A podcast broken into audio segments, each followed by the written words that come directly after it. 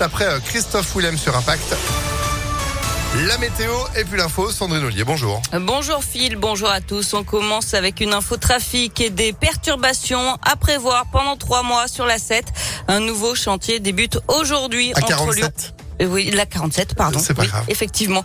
Un nouveau chantier débute aujourd'hui entre Lyon et Saint-Etienne. Objectif, remplacer les glissières métalliques du terre-plein central par des glissières en béton et supprimer la végétation invasive au milieu de l'autoroute. Cette fois, c'est la zone entre Saint-Fond et Ternay au sud de Lyon qui sera impactée, Joanne Paravi. Oui, avec des travaux qui seront réalisés intégralement de nuit entre 21h et 4h du matin, uniquement du lundi soir au vendredi matin, hors jour férié.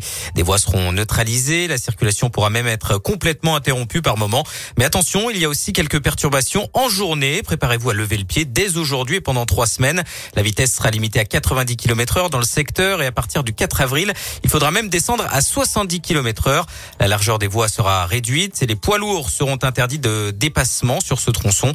La DIR Centre-Est qui réalise ce chantier appelle d'ailleurs les automobilistes à redoubler de vigilance aux abords du chantier. Et notez que ces travaux doivent se terminer à la mi-juin, puisqu'on parle de déplacement. On revient aussi sur cette annonce du gouvernement ce week-end. Il va financer une remise de 15 centimes par litre de carburant. C'est ce qu'a expliqué le Premier ministre Jean Castex samedi euh, pour contrer l'envolée des prix et à un mois de l'élection présidentielle. Ça concernera les ménages comme les entreprises sur tous les carburants dès le 1er avril et pendant quatre mois. Montant de la facture pour l'État 2 milliards d'euros. L'actualité, c'est aussi la fin du port du masque obligatoire en intérieur aujourd'hui dans les écoles, au bureau et dans les lieux accueillants du public. Seules exceptions, il faut le garder dans les transports en commun, les établissements de santé et les maisons de retraite. Il est quand même fortement recommandé de conserver les règles d'hygiène car l'épidémie, elle, est toujours là. Les hospitalisations sont en hausse, un peu moins de 21 000 patients au total.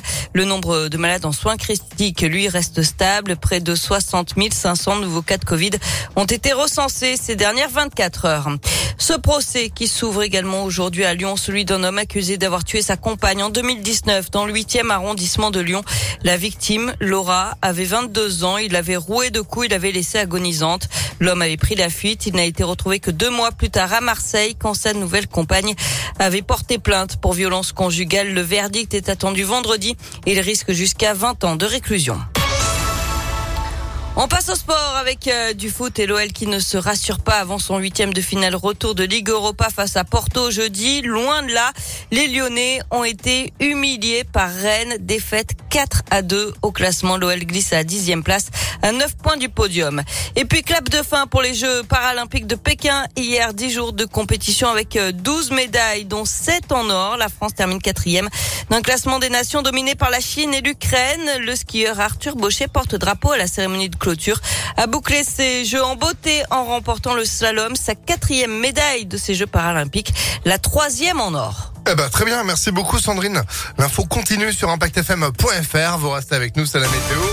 7h04.